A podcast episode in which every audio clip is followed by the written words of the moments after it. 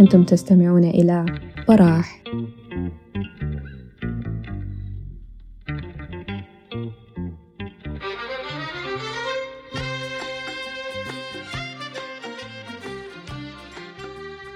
السلام عليكم. ومساء الخير جميعا. أهلا بكم في جلستنا الليلة. جلسة الليلة هي جزء من سلسلة التعريف بالصحة النفسية. جلسة الليلة هي تكملة للجلسة السابقة اللي عملنا فيها مقدمة عن الصحة النفسية. هنحاول في البداية نعمل زي ريكاب سريع نعمل ملخص للأفكار اللي اتذكرت في المرة الفاتت ونحاول نجاوب أكتر على استفسارات جاتنا المرة الفاتت والوقت ما أسعفنا نجاوب عليها. عشان نذكر الناس اللي حضرت معانا الجلسة اللي فاتت أو اللي ما حضروها. الأفكار اللي ناقشناها ابتدينا بأنه اديناكم مقدمة عن الصحة النفسية وعرفنا الفرق ما بين المرض العقلي والمرض النفسي. بعد ذاك تكلمنا عن مرحلة المعاناة النفسية وإنه هي مرحلة سابقة لأنه الواحد يصل لمرحلة الاضطراب النفسي ويحتاج لتدخل وعلاج من مختص. بعد ذاك انتقلنا للنظرة اللي بيعاين بها المجتمع لزول عنده مرض نفسي أو زول بيمشي للعلاج. وعرفنا فكرة الوصمة المجتمعية المتعلقة بالعلاج النفسي فالليلة حابين ندي تفاصيل أكتر عن الحاجات اللي اتذكرت سابقا وإن شاء الله حيكون معانا ضيوفنا المفضلين جدا بالنسبة لكم آه، دكتور البشير وأستاذ عبد السلام فيا أهلا بكم مرحب بك يا تسنيم ومرحب يا اخواننا في براح على على الفرصة وللمرة الثانية وشكرا لكم كثير. أهلا أهلا أستاذ عبد السلام. أهلا وسهلا بك أهلا وسهلا بك أستاذ تسنيم وبكل الفريق العامل ونشكركم مرة ثانية على الاستضافة الجميلة دي. تمام نحب آه إذا بتحبوا أنتوا تدونا آه إضافاتكم على الركاب السريع على الجلسة اللي فاتت قبل ما ننتقل للمحاور الجديدة اللي حابين نضيفها فتتفضلوا تحبوا تدونا رأيكم. تفضل يا حمد. طيب الجلسة المرة الماضية كانت أعتقد جلسة كانت زي ما نقول كانت دسمة والله في الحقيقة وكان فيها حاولنا نطرح فيها كثير جدا من المواضيع من تعريفات والفرق ما بين المرض النفسي والمرض العقلي ومرينا بالأنواع المختلفة للأمراض النفسية. آه برضو كنا ناقشنا فيها الموضوع بتاع الاستجمة المجتمعية و مشاكل بشكل عام بيواجهها الفرد والمجتمع فيما يتعلق بموضوع الصحة النفسية. آه بالنسبة الفيدباك والأسئلة والتعليقات اللي وصلتنا. آه نحن صنفناها بوابناها قسمناها لمجموعة يعني معانا أخوتنا تسنيم. ونبتدي نعمل زي خلفية كده. حسينا إنه حنعمل زي أرضية نغطي بيها. معظم الأسئلة لكن حنمر برضو بعد ما دكتور محمد الدكتور البشير يدينا الخلفية.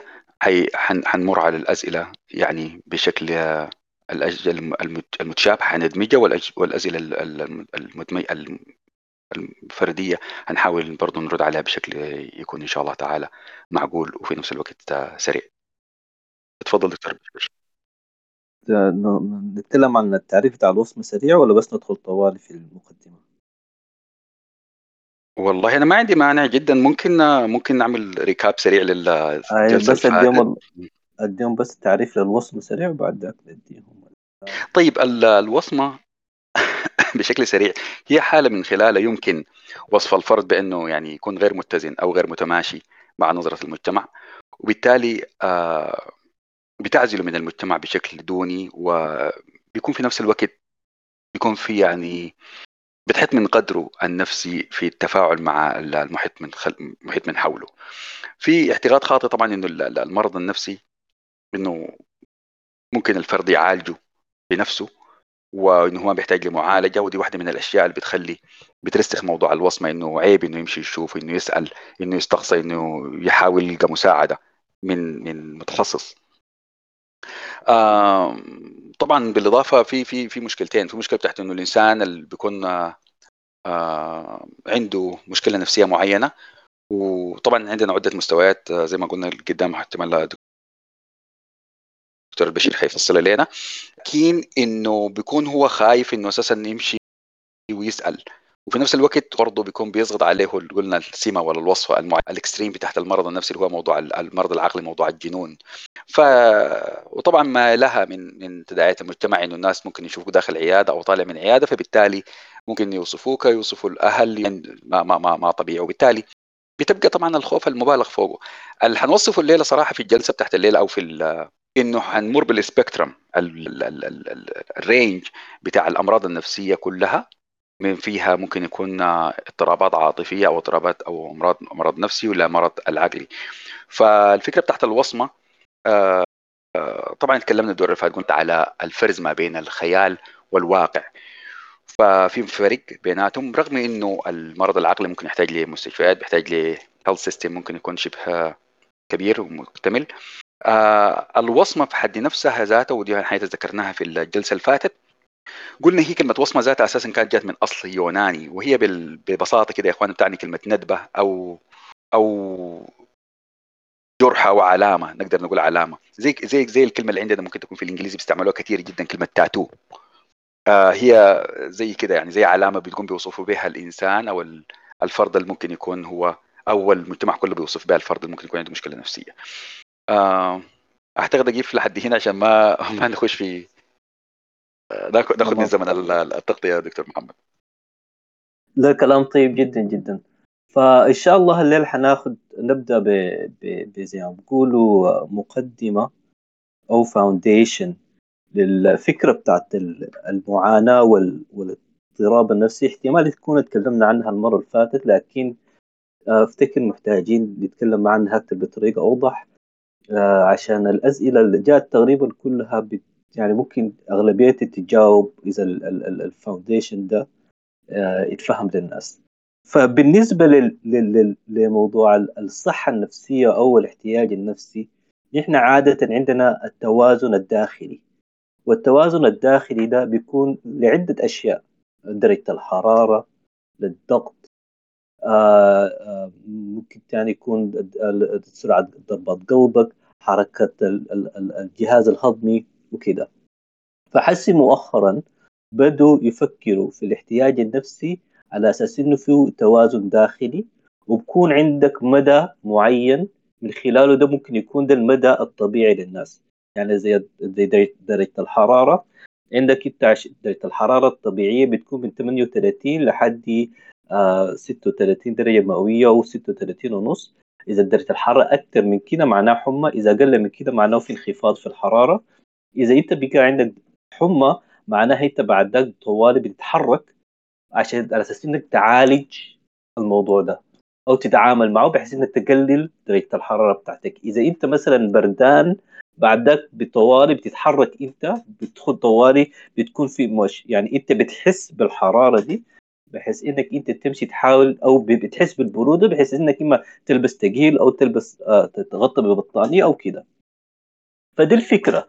بالنسبة للاحتياج النفسي إن عندنا مدى معين والمدى المعين ده الحاجة اللي بتخلينا يعني زي ما بتقول تكون بتراقبه هو إحساسنا. وممكن يكون من ال من ال من الأفكار اللي بيتكلم عنها موضوع ال pleasure principle اللي هو المبدأ اللي اسمه شنو ده؟ مبدأ المتعة. الفكرة فيها كالآتي إنه إذا أنت في احتياج بقى ما إذا في احتياج تتحرك احتجت لحاجة أنت بتحس بإنك أنت ما مرتاح. أول ما تبدأ تلبي في الاحتياج ده بتحس بالراحة دي. ف إذا فكرنا في في, في الاحتياجات النفسية بالطريقة دي إذا الزول عنده احتياج عاطفي معين. الاحتياج ده لفترة معينة ما تلبى هو داخل داخليا بحس بعدم الارتياح بالضيق بالزهج بالاكتئاب بال panic attack بانه يشوف هلوسه ولا كده. بعد ذاك إذا كانت إذا كان قدر إنه يلبي الاحتياج العاطفي ده بعد ذاك بيشعر بالارتياح وبيرجع تاني. زي درجة الحرارة. درجة الحرارة زادت مشيت تحميت ما عارف شنو. رجعت أنت بتحس بالارتياح. زادت بتحس بالضيق.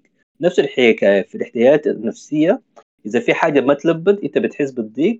بعد ذاك أول ما قدرت تلبيها بتحس بالارتياح.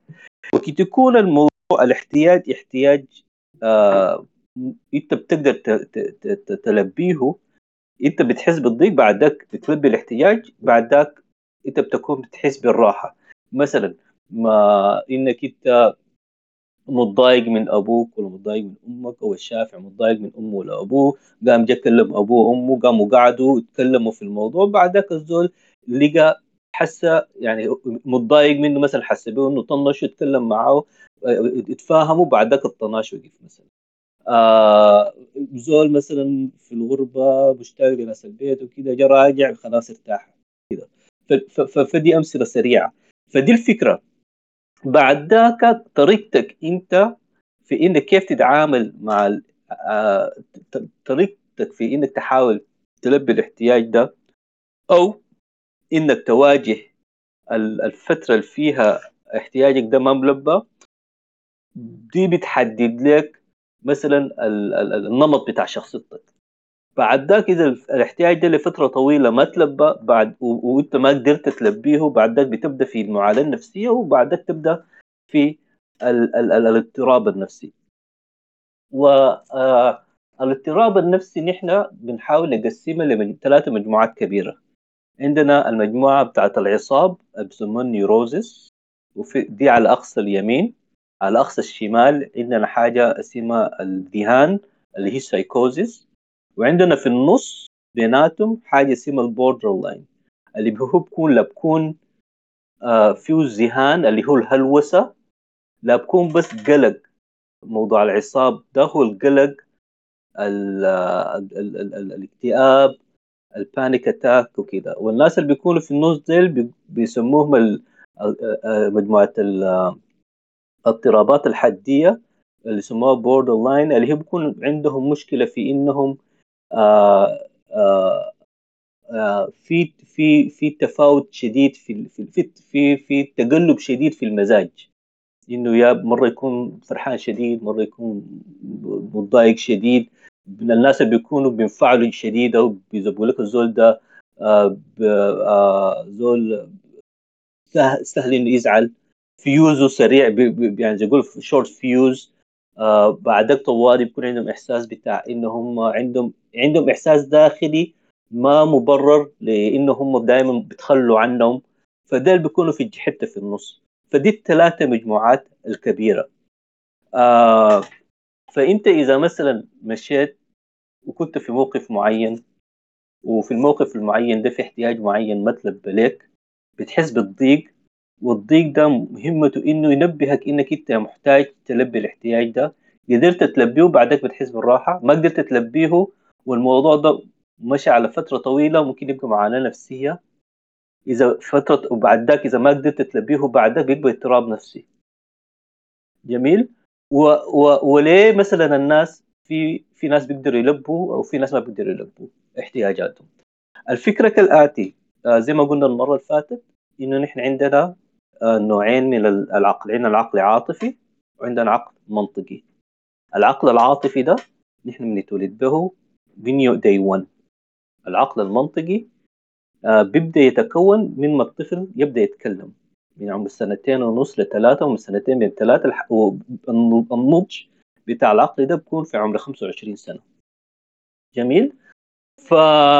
فإذا حصلت أي حاجة في الفترة دي آه أي تجربة مؤلمة أي فترة مزمنة لعدم تلبية احتياج معين بعد ذاك أنت بتبقى بيسبب, بيسبب لك مشكلة جواك في انك كيف إنك أنت تتعامل مع البيئة اللي حواليك. وبعد ذاك تمشي لقدام إذا مرت بأي تجربة مماثلة نفس الأعراض اللي حتجيك حتجي حتتكرر لك. مثلا طفل صغير كان مثلا أمه ما عندها مثلا آه اكتئاب نفسي وما كانت شغاله به آه فهو في الأول بيكون بيحتاج يقعد يبكي وناي شنو بعد شوية يحس إنه البكا ما بينفع بعدك بيحصل له شنو؟ انعزال. وده بكون الوصفة بتاعت شنو؟ الاكتئاب. بعد شوية بيقدر بعد بي بيتعلم من صغره إنه يا أخي أنا ما بقدر أعتمد على أمي. في العلاقات في في تلبيه احتياجاتي النفسية واحتمالا الاحتياج النفسي ذاته ما مهم فأنا أقوم شنو؟ ما ألغيه أحاول إنه ما أحس به وبكون ماشي بالطريقة دي. فكل مرة وطبعا دي حاجة ما ما, ما واقعية. فكل مرة ما يدخل في موقف يحصل فيه آه حاجة تخليه إنه يواجه آه تحدي نفسي وعاطفي فبيقوم بيجوا الإحساس القوي بعد ذاك بحس ما بيقدر. يعني يعني يتحمله بعدك بيعمل له بيحصل له شنو؟ بيحصل له انعزال. وللناس الدايرين يشوفوا الحاجة دي في حاجة زي ما قال محمد المرة اللي فاتت وأشجعكم تشوفوها تاني في يوتيوب اسمه still face experiment اللي هو الأم بتكون قاعدة بتلعب مع الطفل في قاعد في الكرسي بتاعه عمره ست شهور كده. بعد شوية بتتلفت وبتقوم تعين له ويكون وشها صاري ما في أي تعابير. الشافعي في الأول بيقعد يلعب بعد شوية بيقعد آه، بيستغرب بعد شوية بيقعد يبكي بعد شوية بيقوم يقوم يلفت راسه منه يشوف يحاول ما يشوفه وبعد ذاك بيقنع. إذا المو... إذا رجعت راسه إذا رجع الثاني بدات تلعب معه بعد الثاني بيرجع يلعب معاه فده بدي ده مثال حي لإنه نحن جوانا ده العقل العاطفي شغال زي ما بيقولوا ان اكشن إنه ده نحن نستعملها عشان نتواصل به مع الناس to take care of الأب والأم. يلا إذا أنت الحاجة دي كانت حصلت لك باستمرار ممكن تتخيل الشافع ده هو قاعد يبكي حيبكي فترة معينة بعد شوية حيكتشف إنه يا أخي أنا اسهل لي بدل ما أتحمل الضيق ده كله بس أنعزل. وعلى هذا الأساس بيمشي. وبعد ذاك أي سيناريو ثاني يحصل آه الشافع الطفل باسم شنو ده؟ بيتبنى الطريقة دي في إنه يتوائم مع الحياة أو تكوب مع مع البيئة اللي حوالينه وبتبقى له جزء من شخصيته. ومن وبالضرورة الحاجات اللي بتحصل في الطفولة بتكون في عقلك الباطن لأنه العقل العاطفي ده أصلا هو في عقلك الباطن وعقلك اللاواعي لأنه هو اللي بيبدأ ويكون سايد عليك فترة طويلة لحد ما العقل المنطقي ده يبدأ ينضج. وهو طبعا من فترة المراهقة شوية كده العقل المنطقي يبدأ يبدأ شوية ب يبدأ زي ما بيقولوا to take over وبكون ب take over till 25 فبتقدر تقدر تتخيل إنه كيف إنه العقل الباطن ده عقل المنطق I'm sorry العقل المنطق العقل العاطفي آسف العقل العاطفي بيكون سائد على حياتنا وكن إحنا كنا قايمين فأي شيء أنت تسجل في عقلك العاطفي ده بالضرورة حيكون في عقلك عقلك الباطن لكن ما بتتذكره لأنك ما عندك لها اللغة ما بتتذكر الحاجة دي وبتتذكرها كيف؟ بتتذكرها بالأفعال بالفعل ورد الفعل. يعني أول ما تدخل في في موقف مشابه حصل لك زمان طوال حتعمل حاجة معينة. كمثال مثلا إنه مثلا الزول كان ابائه أمه أمه أمه وأبوه مثلا بي بي يعني زي ما بيقولوا عنيفين أو كان بدقوا أو كان في استغلال جنسي ولا كده الزول بدون ما يحس بيلقى روحه منجذب للناس الزي ديل. كويس؟ الانجذاب وفكرة إنه هو يدخل في علاقة زي دي دي طريقته في إنه يتذكر الحاجة اللي حصلت حصلت له. لكن ما بيقدر يكون رابط الفعل مع مع مع مع مع ذاكرة. ذاكرة حية. بتكون ذاكرة عاطفية آه، في العقل الوا... العقل الباطن أو أو انكونشس آه، ودي هنا بيجي حتة العلاج النفسي وبعدك نتكلم فيها. فدي الفكرة ب... ب... ب... باختصار. آه وبعد ذلك أنا بدي الأخ محمد عبد السلام تكلم عن عن ال عن السيفيريتي الفرق بيناتهم شنو؟ وبعدين بتين ممكن الزول يحس بإنه هل ده موضوع مؤقت ولا محتاج يمشي يشوف فيها معالج نفسي؟ آه شكرا. آه شكرا دكتور محمد على على الخلفية الجميلة دي والواسعه صراحة. غطيت آه نقاط كثيرة من النقاط اللي ذكرت فاتت. ففي المره في المرة اللي فاتت. فأنا حابب أضيف العملية بتاعت السيفيريتي أو المستويات أو المدى اللي إحنا بنتكلم عنه. الدكتور بشير حس يتكلم لنا يا إخوانا على زي نقدر لو خدنا خط مستقيم كده. بنتكلمنا على الذهاب الذهان وتكلمنا على في النص في ما بينهم الحته المرحله بتاعت الاضطرابات الحدية وفي الحتة بتاعت العصاب أو الامراض نقدر نقول طبعا إحنا بنكون في أمراض عقلية ونفسية طبعا دور الفات صنفناه وفرقنا بيناتها. أنا ما أعرف هل اذكرها سريع جدا ممكن يكون المرض النفسي هو نوع من الاضطراب قلنا يا اخواننا بياثر في السلوك أو في مزاج الشخص وفي طريقه تفكيره. المرض العقلي في سيطرة بتاعت معتقدات معينة معتقدات في الغالب بتكون وهمية على المريض فبالتالي بت بت بت يعني بيتناوب عليه آه مراحل أو أزمان بيكون فيها بحيث بهلاوس آه الهلاوس ممكن تكون سمعية أو بصرية إلى آخره. وده بالمعروف عرفا عندنا بموضوع كلمة الجنون يعني الحتة بتاعت الشيزوفرينيا لكن ال extreme برضه بتاعها مثلا لأنه الشيزوفرينيا ذاتها مستويات ممكن تكون حاجات بتصير بطريقة بسيطة لكن بعد مرات لو ظهرت والواحد ابتدى يكلم نفسه طول اليوم إلى آخره ده طبعا إحنا بنوصفه به الجنون عرفا. طيب. الفكرة بتاعت ال severity شنو؟ ال severity اللي هي المستوى بتاع مدى ال severity ممكن نترجمها بشنو يا جماعة؟ الحدة. الحدة. أو مستوى الشدة. بالضبط الحدة أو خلينا نقول مستوى الشدة. في يا جماعة والتقسيمات اللي أنا برجع لها ومعتمد عليها وأغلب الناس يعني هنا نقدر نقول بيعتمدوا عليها حاجة بنقول عليها ال DSM 5 ال Diagnostic and Statistical and Statistical Manual. اللي هي نقدر نقول لو ترجمتها بالعربي قدرت أوصل لكلمه الدليل التشخيصي والإحصائي للإضطرابات النفسية. طيب الجماعة دي عملوا شنو؟ ال DSM ده وصل كلمه خمسة دي أو رقم خمسة لأنه عملوا من بدوا من واحد واثنين وثلاثة والناس وصلوا يعني الموضوع ده بادي من قبل السبعينات. طيب الفكرة كانت شنو؟ الفكرة بتاعت إن إحنا بنشوف مجموعة بتاعت أعراض وبنقوم بنسمي لها مرض معين.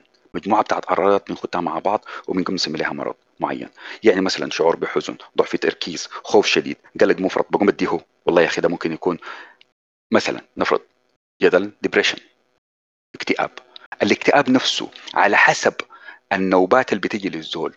لو بيقول لك في الآخر أسبوع أو آخر 10 أيام جاتك كم نوبة ممكن والله نوصف إنه هل دي اكتئاب بسيط أو متوسط أو حاد أو شديد.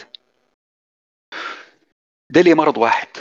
طيب مجموعة بتاعت أعراض بتجتمع مع بعض بتدينا اسم بتاع مرض معين. الفكرة بتاعت التقسيمات دي شنو التقسيم لأنه الشكل بتاع ال intervention والنوع بتاع العلاج النفسي اللي هو ممكن يكون مكون من اثنين. من جانب علاج ومن جانب بتاع علاج آه بتاع therapy علاج بالكلام. اللي إنك بتحاول تبحر مع المريض وبتشوف في بشكل معتقد وفهم وممكن تكون في أشياء كثيرة جدا سجلها من الماضي. آه، مسجلة في الذاكرة بتاعته. بتحاول أنت ترجع معه لشكل ال trauma وإلى آخره. قبل ما ولد الطريقة الصحيحه إنه قبل ما يحصل آه، الواحد يبدأ في أي نوع بتاع علاج في الغالب ويفضل إنه كان بالذات لو الحالات كان فيها شوية شديدة بيفضل إنه المريض يقابل ال psychiatrist اللي هو طبيب آه، متخصص امراض أمراض عقلية. بيعمل evaluation بيعمل تقييم بيشوف الحاصل بناء على criteria ومقاييس عنده ومعايير عنده. بعدها بيقوم بيقول okay ممكن يديه medication أو ممكن ما يديه medication أو يديه medication وبيقول له برضه أمشي تابع مع ال therapist أو مع ال psychotherapist المعالج النفسي. طيب نمشي لقدام شوية. التقسيمات دي برضه أنا صراحة يعني عشان دارين يا اخواننا إحنا برضه الموضوع عنده حاجة عندها علاقة بالاستجما وحاجة زي ما قلنا هي ممكن تكون الكلمة بتاعت preventive اللي هي إنها وقائية ممكن تكون في بعض الأحيان. الإنسان أول ما تبتدي تظهر أعراض معينة أعراض معينة ممكن تكون شنو؟ بكل بساطة يا إخوان الطالب بيذاكر الامتحانات وابتدى تجيه ما قادر يركز. الموضوع لو كان في بداياته وهو قادر يتغلب عليه بنفسه يبقى جميل وممكن. خلال أي intervention يقرأ مع صديق أو يقرأ مع partner ولا يقرأ في group ولا يمشي مكتب قادر يتجاوز الشيء بنفسه. حاجة نقول عرضية جات سريع. لكن الموضوع اول ما يبقى خلاص يبتدي يكون متكرر وبياخذ ساعات وفعلا هو بيبذل أقصى ما عنده وما قادر. بالتأكيد هنا بقول شنو يا اخوان لازم يطرق يطرق الباب ويمشي يفتش على مساعدة. وبالتالي ينطبق على الكلام اللي قلناه ده اللي بينطبق على كل الأعراض النفسية الأخرى من الشعور بحزن ضعف تركيز زي ما قلنا خوف شديد قلق مفرط. آه، دكتور البشير ذكر البعد عن الأهل والأصدقاء. الواحد فعلا socially isolated ما قادر. قاعد في نص الحلة في نص البيت لكن ما ما عنده الرغبة إنه يطلع. تلقاه قافل نفسه طوالي. التعب الجسدي الإرهاق الناس بعد مرات بيكونوا عايشين في وهم في وسائل في في هلاوس إلى آخره. الأعراض كثيرة جدا جدا طبعا حقدر نحصرها لكن الفكرة ما إحنا إحنا اللي دايرين نحصر الأمراض النفسية يا جماعة؟ الغرض إحنا بس عاوزين ناخذ الفهم العام. إنه بتين أنا ممكن أمشي أفتش وأطرق الباب وأشوف فعلا أحتاج اني اوري أنا فعلا محتاج لمساعدة ولا ولا لا. والفكرة هنا إنه البني آدم بنشجع إحنا من المنبر ده هنا بنشجع الناس يا جماعة إنه الإنسان اللي ما قادر يتجاوز أي أزمة نفسية أي مشكلة نفسية إنه يمشي يفتش على علاج وإنه يبحث عن علاج. وزي ما حنلقى كمان نتعرض لقدام إنه برضه نوع العلاج يكون شكله شنو والطريقة بتاعت العلاج والمفعول بتاع العلاج نفسه طيب آه أعتقد دكتور البشير هنا أقف أنا لحد هنا مش كده؟ تمام لا تمام أنا بس حضيف إنه آه زي ما نحن قلنا يا جماعة إنه إنه العقل العاطفي ده بيكون سائد على على على, على هو هو يكون الجزء بيكون سائد لحد ما العقل المنطقي ده يحصل له آه نضوج. فبالضرورة إذا أنت عندك أي مشكلة إنك تلبي أي احتياج نفسي كويس؟ المشكلة دي حتكون جزء كبير منها في عقلك الباطن. فإذا أنت مثلا براك حسيت إنك عندك مشكلة عندك أربع حاجات ممكن تعملها. إنك أول شيء تكون واعي إنك أنت عندك مشكلة. النقطة الثانية إنك تشوف لك معلومة جديدة. النقطة الثالثة إنك تبذل مجهود والنقطة الرابعة إنك آه تجيب تدي روحك زمن إذا عملت الحاجات الأربعة دي وبعدين حسيت بإنك أنت يا أخي مشكلتك ما بتتحل غالبا الموضوع ده موضوع عنده آه علاقة بعقلك الباطن. وزي ما قال فرويد قبل قرن uh, we need to to observe the unconscious. محتاجين الاثنين عشان يقدروا يشوفوا العقل الباطن. ودي ما مش المشكلة وقت تكون انت عندك مشكلة ما قادر تحلها براك دي ما عشان انت في مشكلة فيك في ضعف فيك. بس لأنه انت كنت ما محظوظ وفي فترة نشأتك حصلت لك حاجة كانت أكثر من طاقتك واضطريت تستعمل عقلك الباطن عشان تتعامل معه. فدي الحتة وبعد ذاك أفتكر ممكن نقيف لأنه قلنا كلام كثير ونشوف إذا الناس عندهم أسئلة ولا لا أو نشوف تسنيم رايش يعني. أنا أنا بس حابة نرجع للنقطة بتاعة الذاكرة العاطفية. سو فعليا الطفل في الفترة بتاعت النمو أو بتاعت التطور خلينا نقول أول سنتين مثلا عشان نختصرها النمو العاطفي بتاعه إنه لما يقدر يفهم يعني شنو مشاعر هل الحاجة دي مرتبطة بكيف أمه وأبوه قاعدين يتعاملوا معاه ولا الحاجة دي فطرية هو قاعد يكون اوريدي بيعرفها بيعرف إنه الشخص اللي قدامه ده مثلا حزين أو مبسوط أو راضي عنه أو كده؟ جميل. ده ده سؤال مهم. طيب بالنسبة للعواطف نحن آه أنا ما أعرف إذا في المرة اللي فاتت تكلمنا في الحتة دي لكن أصلا عندنا السبعه آه عواطف أساسية أو غرائز أساسية قدروا يحددوها لحد حسي آه وللناس المهتمين العلم اسمه affective neuroscience فالطفل مما يتولد بيتولد بالسبعة غرائز أساسية اللي هي شنو؟ الخوف الغضب الفزع السعي أو ال seeking بعد ذاك ال caring أو الاهتمام أو آه، للأطفال وكذا وال caring بين الناس العائلة. عندك اللعب وبعد ذاك عندك الجنسي. فالطفل مما يتولد بيكون عنده الأحاسيس دي. ودي الطريقة اللي هو بيقدر يتواصل بها مع والدينه. وإذا لاحظتوا للأطفال للناس اللي كانوا عندهم أطفال في بيتهم إذا مثلا الأم كانت بتبكي ولا كده الطفل بيجي ومرات بيقوم بيحضن الأم أو يمسح لها فده دلائل على إنه الطفل ده من عمر بدري بيكون عنده بيتعامل مع البيئة اللي حوالينه بالأحاسيس. فدي جانب. الجانب الثاني إنه طبعا تأثير الوالدين على الطفل كبير جدا جدا. عشان كده موضوع التربية والتناغم العاطفي مع أطفالك دي مهمة جدا جدا لأنه بتأثر على التكوين النفسي للطفل. فإذا الطفل قام في بيئة آمنة بما فيه الكفاية ده بيكون بالنسبة له بيئة بتخليه تكوينه النفسي آه، أو شخصيته بتقوم الشخصية النفسية والتكوين النفسي بتقوم بطريقة صحية. إذا كان في أي مشكلة في أثناء آه، الفترة دي الحاجة دي تسجل في في في الذاكرة العاطفية وبعد ذاك وقت العقل المنطقي يبدأ يتكون بيحاول يلقى تفسيرات للإحساس الما جميل أو الإحساس السلبي جواه وبعد ذاك بتبدأ كل البتاع أنا أنا ما أنا not good enough أنا آه ما ما ما competent وأنا وأنا وأنا. أنا حديكم مثال لعيان جاني عمره 56 سنة. جاني وكان في أول آه جلسة كان عنده مشكلة بتاعت آه اكتئاب وكان قلق وكده. وقعدت أتكلم معاه وبسأله من علاقته مع أمه وأبوه. قمت قلت له يا أخي طيب وريني أنت الحاجة الجاية على بالك شنو حسي قال لي أنا الحاجة الجاية على بالي إنه اللعبه المعلقة فوق في السرير بتاعي. قلت له إنت كان بيخلوك في السرير كثير قال لي هاي أمي ما كانت دايرة أنا جيت بالغلط. فده مؤشر لإنه الزول ده كان في إهمال عاطفي حصل له والاهمال العاطفي اثر على تكوينه النفسي واللي خلاه يكون يشوف روحه بطريقة سلبية. فأتمنى يكون تجاوب طيب محمد برضو آه، لو تسمح لي هنا برضو نضيف حاجة. لأنه تسنيم برضو ذكرت العامين الأولين السنة السنة الأولى والسنة الثانية.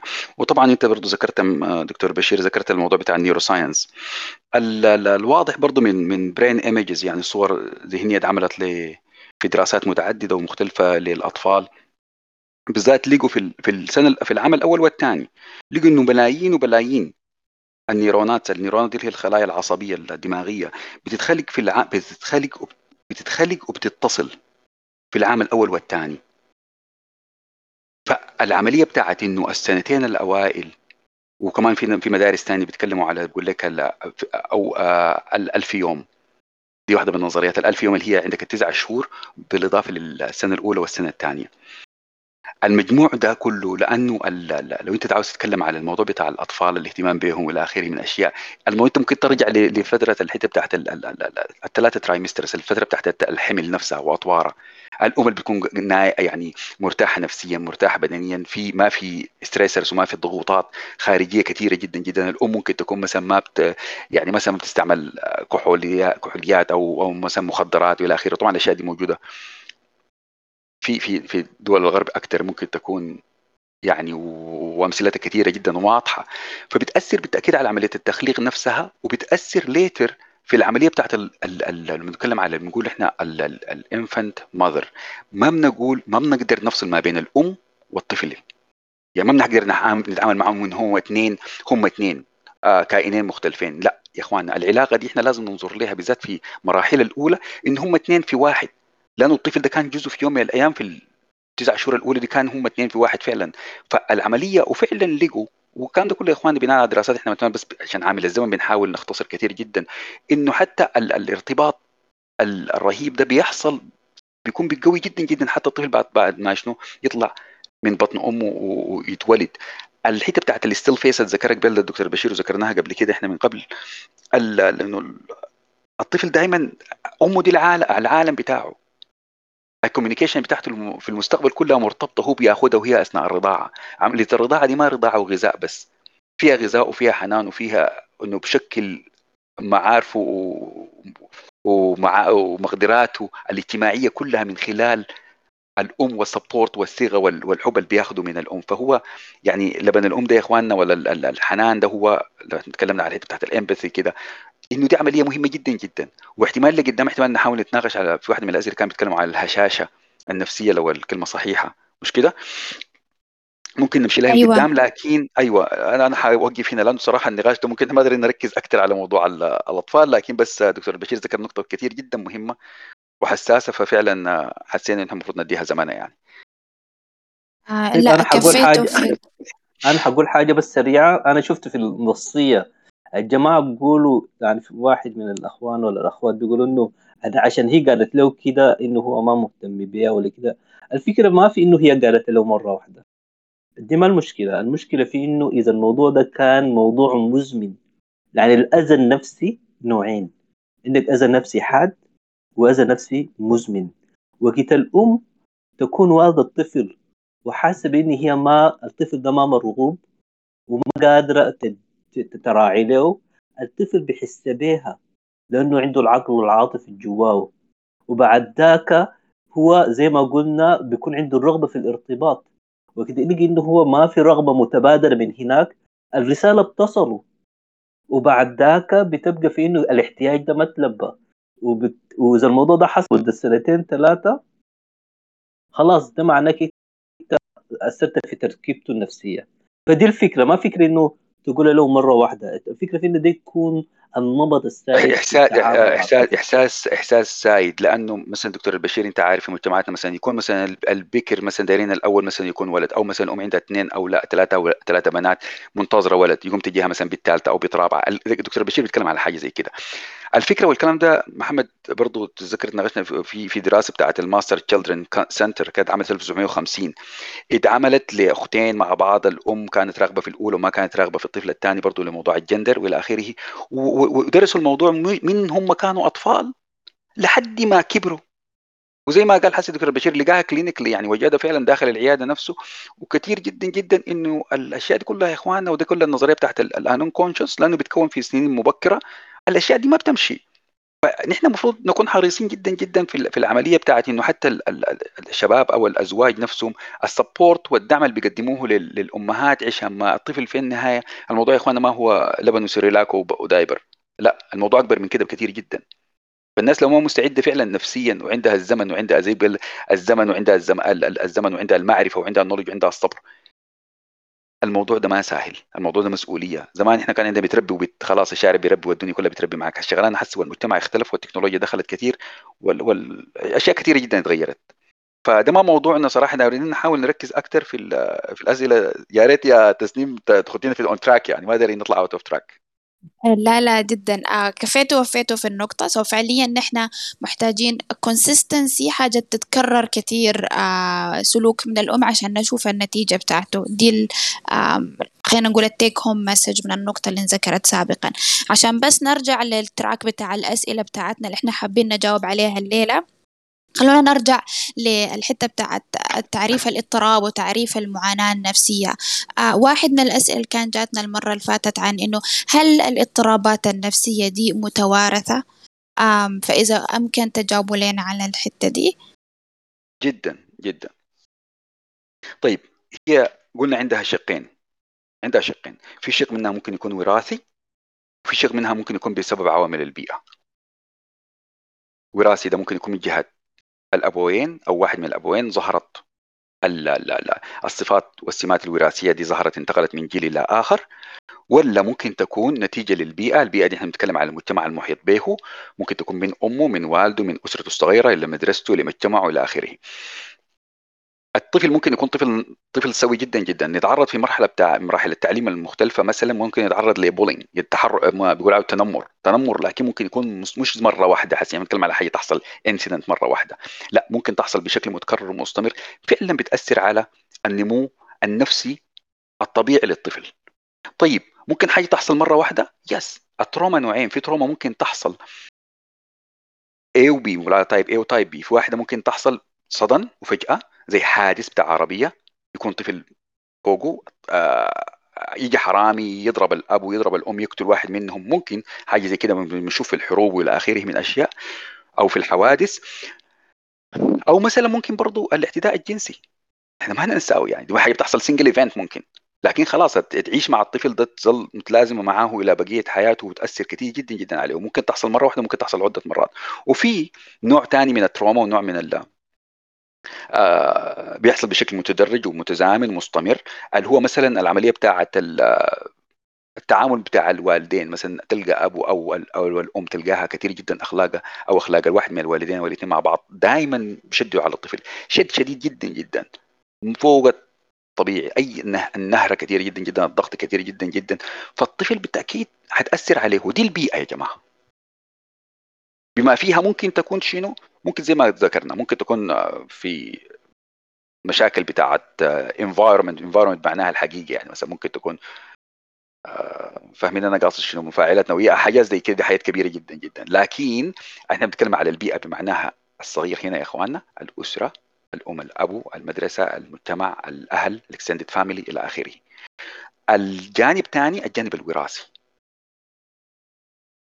بين الاثنين في حاجة بنقول على ال epigenetics الفكرة بتاعت إنه بعامل الزمن ما هو بيئي ممكن يورث. لأنه حتأثر على ال DNA بتاع الفرد وبالتالي هو حيعمل في جيناته وممكن يورثها later لأجيال لأبنائه أو لأبناء أبنائه. يكون هي ما ظهرت في اجداده من قبل.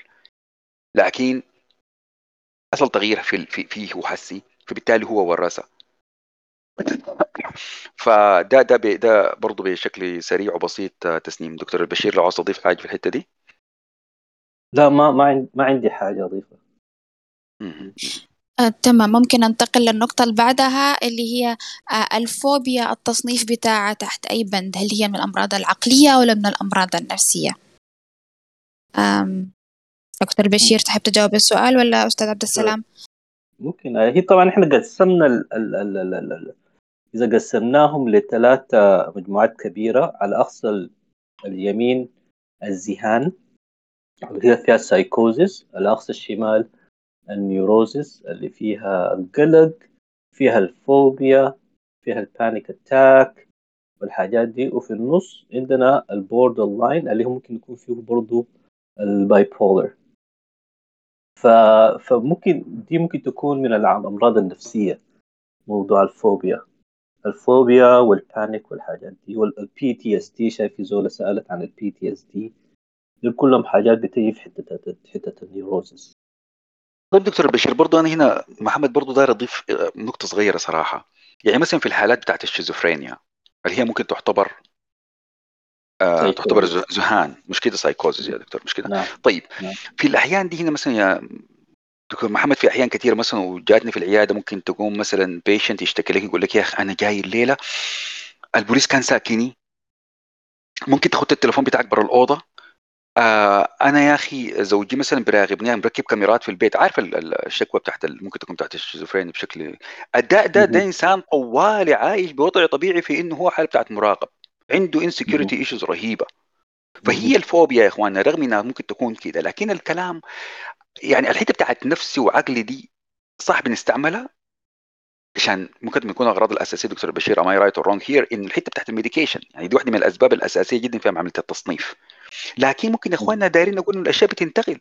ما في حاجة ثابتة يعني بعض مرات الفوبيا ممكن يزول يكون عنده فوبيا من الامتحانات عنده فوبيا من إنه المجتمع وإنه يختلط مع الناس. عنده فوبيا إنه أنواع الفوبيا كثيرة جدا. فأنت الليلة يعني لازم تعاين لها ترجع لل history وتعمل diagnosis وتعمل analyze وتشوف الحاصل وتعمل evaluation تعرف بالضبط الحاصل شنو. يعني ما في عرض واحد العرض دائما مرتبط ب... ب... بأعراض أخرى. تفضل بشير.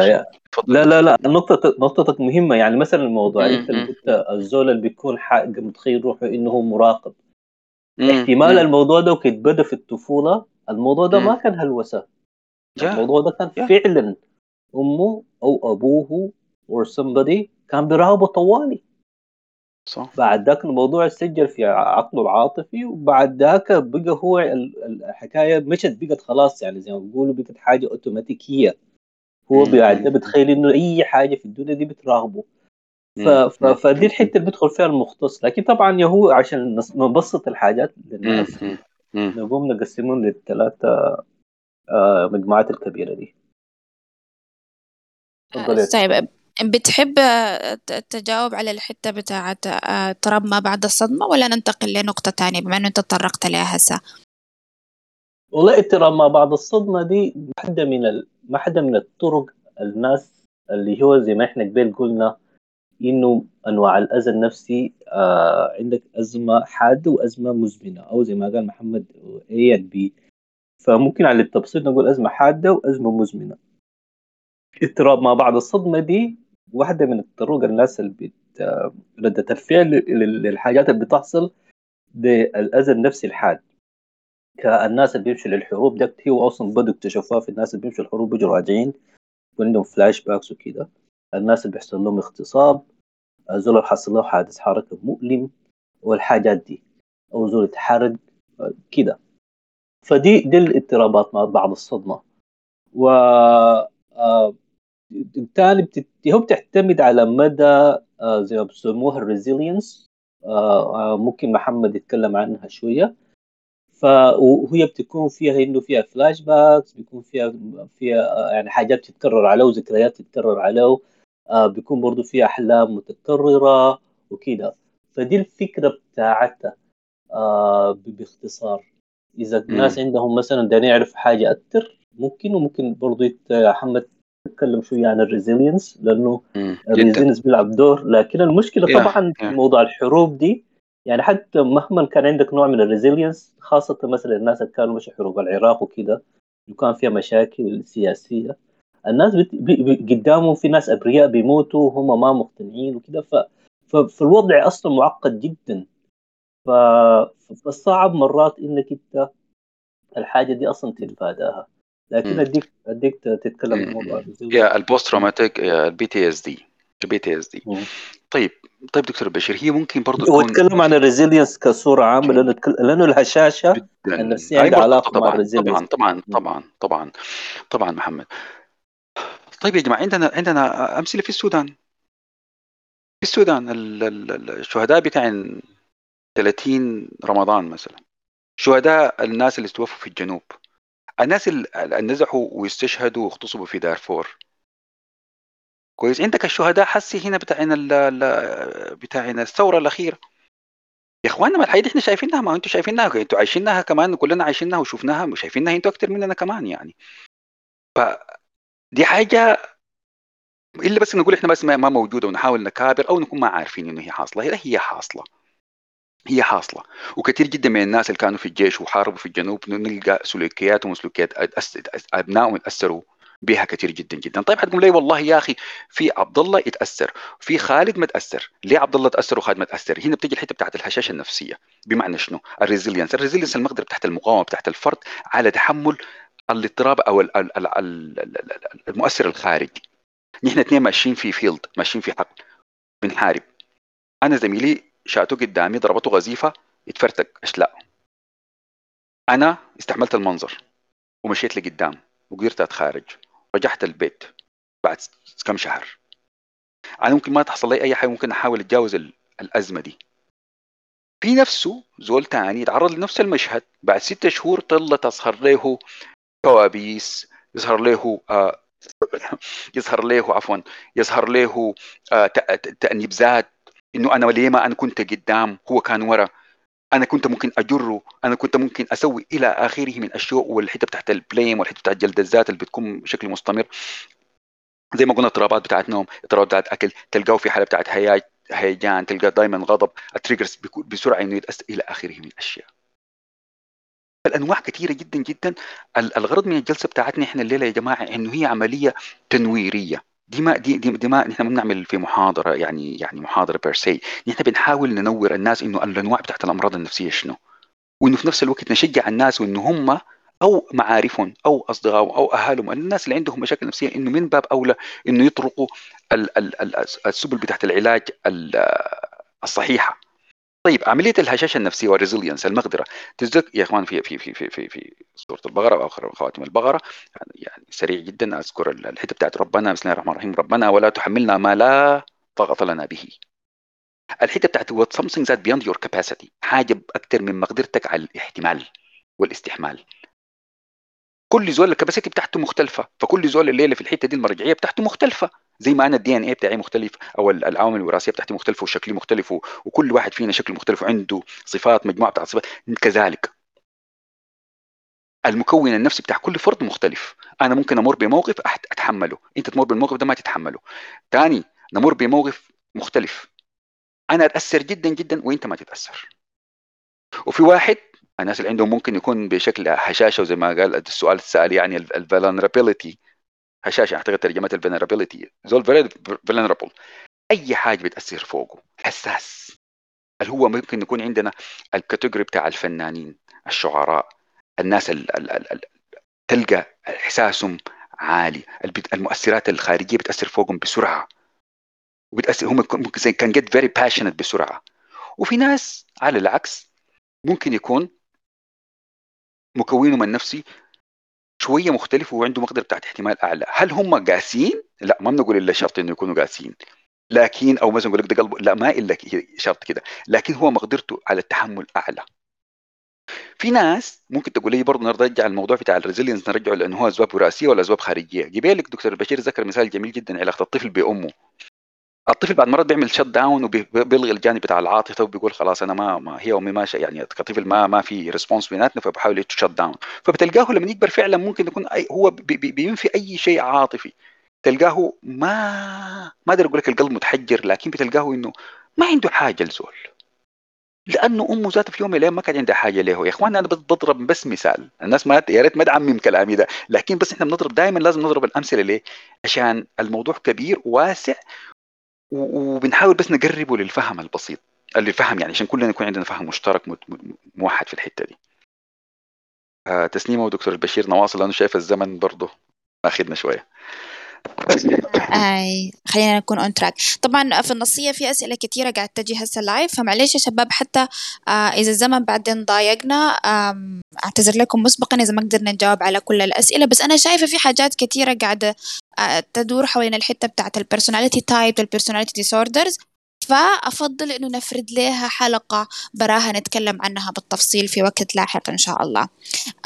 عشان نواصل الأسئلة بتاعت المقدمة آه خلينا نرجع للحتة بتاعت إنه آه الاضطراب والمعاناة النفسية نفكر فيها بطريقة عملية. لو واحد مثلا الحاجات اللي بتعمل له trigger لإنه هو يرجع للدائرة بتاعت المعاناة النفسية حاجة ما ممكن يتفاداها حاجة ما ممكن يبعد عنها. كيف ممكن تخفف من الآثار بتاع المعاناة النفسية الناتجة عن إنه أنت تتعرض لل trigger ده؟ طيب دي هي دي هي الفكرة بتاعت اللي كان بيتكلم عنها محمد ال resilience ما هو إنت زي ما قلنا في عقل عاطفي وفي عقل منطقي. والمهمة بتاعت العقل المنطقي إنه يحاول يوفق بين احتياجاتك النفسية وقدرتك على تلبية الاحتياجات دي على أرض الواقع. فإذا كان في أي مشكلة وطبعا أحيان كثيرة بيكون في حالات إنت ما بتقدر تلبي الاحتياج ده وحتحتاج إنك تأخر احتياج على احتياج. وهنا بيجي دور الوعي. الوعي مهمته إنه يخط الأولوية اللي هي احتياج أنا ممكن ألبيه في اللحظة الراهنة. ده الكونشسنس كويس؟ فده ده, ده ده مهمته. إنه يحاول يوفق بين الاثنين وإنه يقول والله يا أخي أنا عندي احتياجات كثيرة لأنه إحنا نحن طبعا الجسم معقد وفيه احتياجات كثيرة لكن في الوقت اللحظة الراهنه دي أنا حقدر ألبي الاحتياج ده. طيب إذا كان في أي مشكلة في كان تراكم لأنه احتياج معين ما تلبى ده بيأديك إنه يكون عندك جرح عاطفي جواك والجرح العاطفي جواك ده أنت بتتذكره بعدين عن طريق أحاسيس وأفعال زي ما قلنا قبل. وبعد ذاك تيجي تدخل في موقف مشابه بيديك نفس الأفعال. وأنا حدي مثال واحد positive وواحد negative الواحد ال positive إنه مثلا في ناس بيكون عندهم مثلا ريحة معينة واغنيه معينة مرتبطة لهم بإحساس جميل أو حاجة جميلة. فإذا إنت كل ما تسمع الأغنية دي طوالي الإحساس ده بيجيك فاذا انت كنت محظوظ وواعي شنو الحاجة المربوطة بالاغنيه دي شنو الحاجة الجميلة المربوطة بالاغنيه دي بعدها بتتذكر الحاجة دي. إذا ما مذكره كمثال كنت طفل صغير بس سمعت اغنيه كثير وسمعت اغنيه ثانية بيجيك الإحساس الجميل ده. فدي واحدة من الحاجات إنه إحنا عاطفيا الإحساسنا بالزمن شوية خداع. ما بنقدر نفرق بين الماضي والحاضر والمستقبل. فعشان كده إذا الحاجة مسجلة في ذاكرتك العاطفية كان كويسه وكان كعبة إذا مرت بها للمره الثانية الإحساس ثاني بيجيك جميل؟ طيب إذا كان حاجة جميلة حيجيك الإحساس الجميل إذا كان حاجة كعبة حيجيك الإحساس الكعب. فإذا كان الموقف المعين إذا كان في موقف معين أنت ما قدرت تتصالح معه ما قدرت تواجهه أنت بعد ذاك بتكون عندك الفكرة بتاعك إنه أنت ما عندك القدرة إنك تواجه الحاجة دي.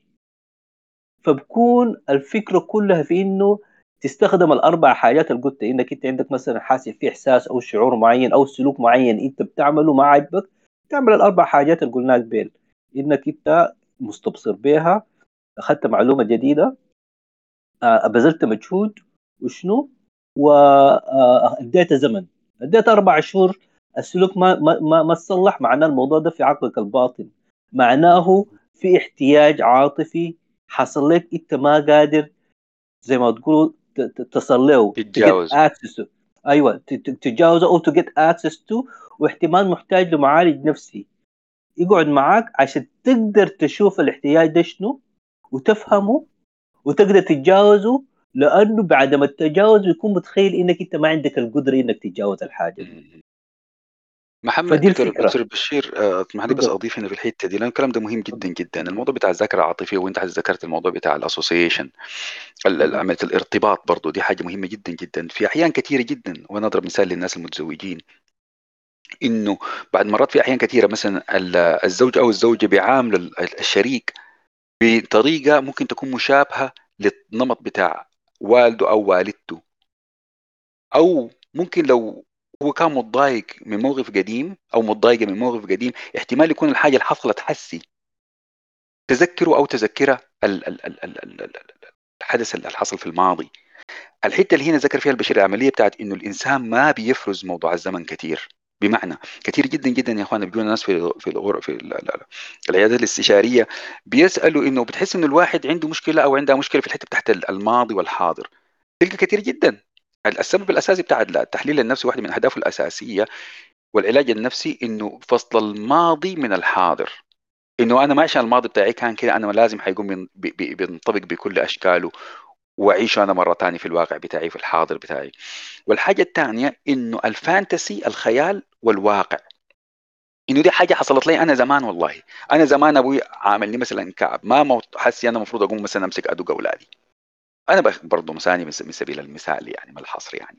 أو إنه مثلا دائما كان في تعنيف مبالغ فوقه معناها أنا الليلة حقوم زوجتي لو اتكلمت أي كلام أنا طولها أحس إنها هي أنا هي بتهاجم فيني.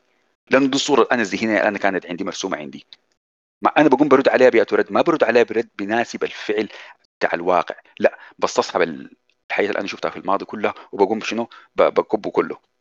زي ما أقول بصرف خلاص بتطلع بتكون. هو ما ما ما, ما الاكشن الأخير ده أنت بتتفاعل به ولا أنت بتتفاعل بالماضي بتاعك كله. بالظبط عشان كده موضوع العملية بتاعت الدراسة بتاعت إنه الناس تدرس يا اخواننا في أيام الخطبة وأيام الخطوبه واللي يعرفوا بعض والى آخره وبتاع الموضوع ده كثير جدا مهم. الناس لازم تفتش بعض في أشياء كثير جدا مهمة عشان كل طرف يختار الشريك بطريقة قدر ما نقدر نقول تكون آه ناجحة وتكون آه صحيحة. تفضل. ودي والظاهرة دي دي إحنا مسميها التكرار القسري أو repetition compulsion أو repetition compulsion ودي ظاهرة مهمة معناها إذا أنت في موقف مواقف معينة ما بتقدر تتصالح معاها معناها الحتة دي حصلت لك فيها إشكالية أو أذى نفسي أو تراما ومحتاج إنك تعين لها مع ف... محمد دكتور بشير ممكن أعمل لي كسرة كده خفيفه آه في الأغنية الأغنية الجميلة جدا جدا بتقول لك جاي تفتش الماضي. الماضي ولا؟ الماضي ما ولا خلاص. ما, ما, ما في ماضي بيمشي يا راجل. الماضي عايش في دواخلنا وكاين وقاعد وموجود. ف أيوة. مش كده؟ وجيت تترجم أيوة. الكلام الكلام يا إخواننا يا ريت الغنى بتاعنا ده فيه فيه فيه حياة جميله جدا جدا. وفيه حياه والله جد يعني ممكن فعلا الناس تقعد فوق وتدرسها لكن فعلا آه دي زي دي زي أغنية ما دام جبت كلام الأغاني دي زي أغنية دي زي أغنية عقد الجلاد. بيقول لك المناظر هي ذاتها ذاتها الصور نفس المشاهد الشوارع والبيوت الأكل والمقاعد. ده توصيف جميل جدا لموضوع الريبيتيشن والحتة برضه عندها علاقة بالإنستولوجيا طبعا برضه أيوه يعني. يلا. نمشي قدام يا أستاذ تسنيم يعني إحنا محتاجين ناخذ لا المشكلة إنه أنا مستمتعة ما قادرة أوقف. يعني الحوار قاعد يمشي لحتات سمحة شديد. آه لو قدرتوا تقروا التفاعل في النصية وكمية القلوب. قولي بتحبي ترباس وخلاص عليك الله ما تعملي. لا لا فعلا. الأغنية دي تثبيت لل concept برضه بنحبنا بنحبكم كلنا برضه ويا ريت يعني نقدر يا ريت يا ريت يا ريت يعني أنا والبشير نقدر نعمل حتى لو جزء بسيط ويسير يعني. آه لا ما مقصرين تبارك الرحمن.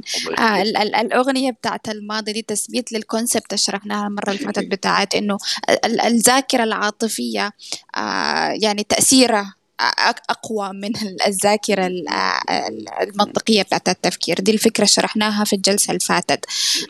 طيب تسليم طيب بس معلش حاجة, حاجة, حاجة سريعة عليك الله معلش للآباء والأمهات الفاضلين معانا والأخوان الكبار والأخوات الكبار. يا ريت يا إخواني نهتم is not about what you say is about how you say. ودي الحتة بتاعت إنك لما تقول how you say it كيف أنا أقول الحاجة؟ ما أنا أقول شنو؟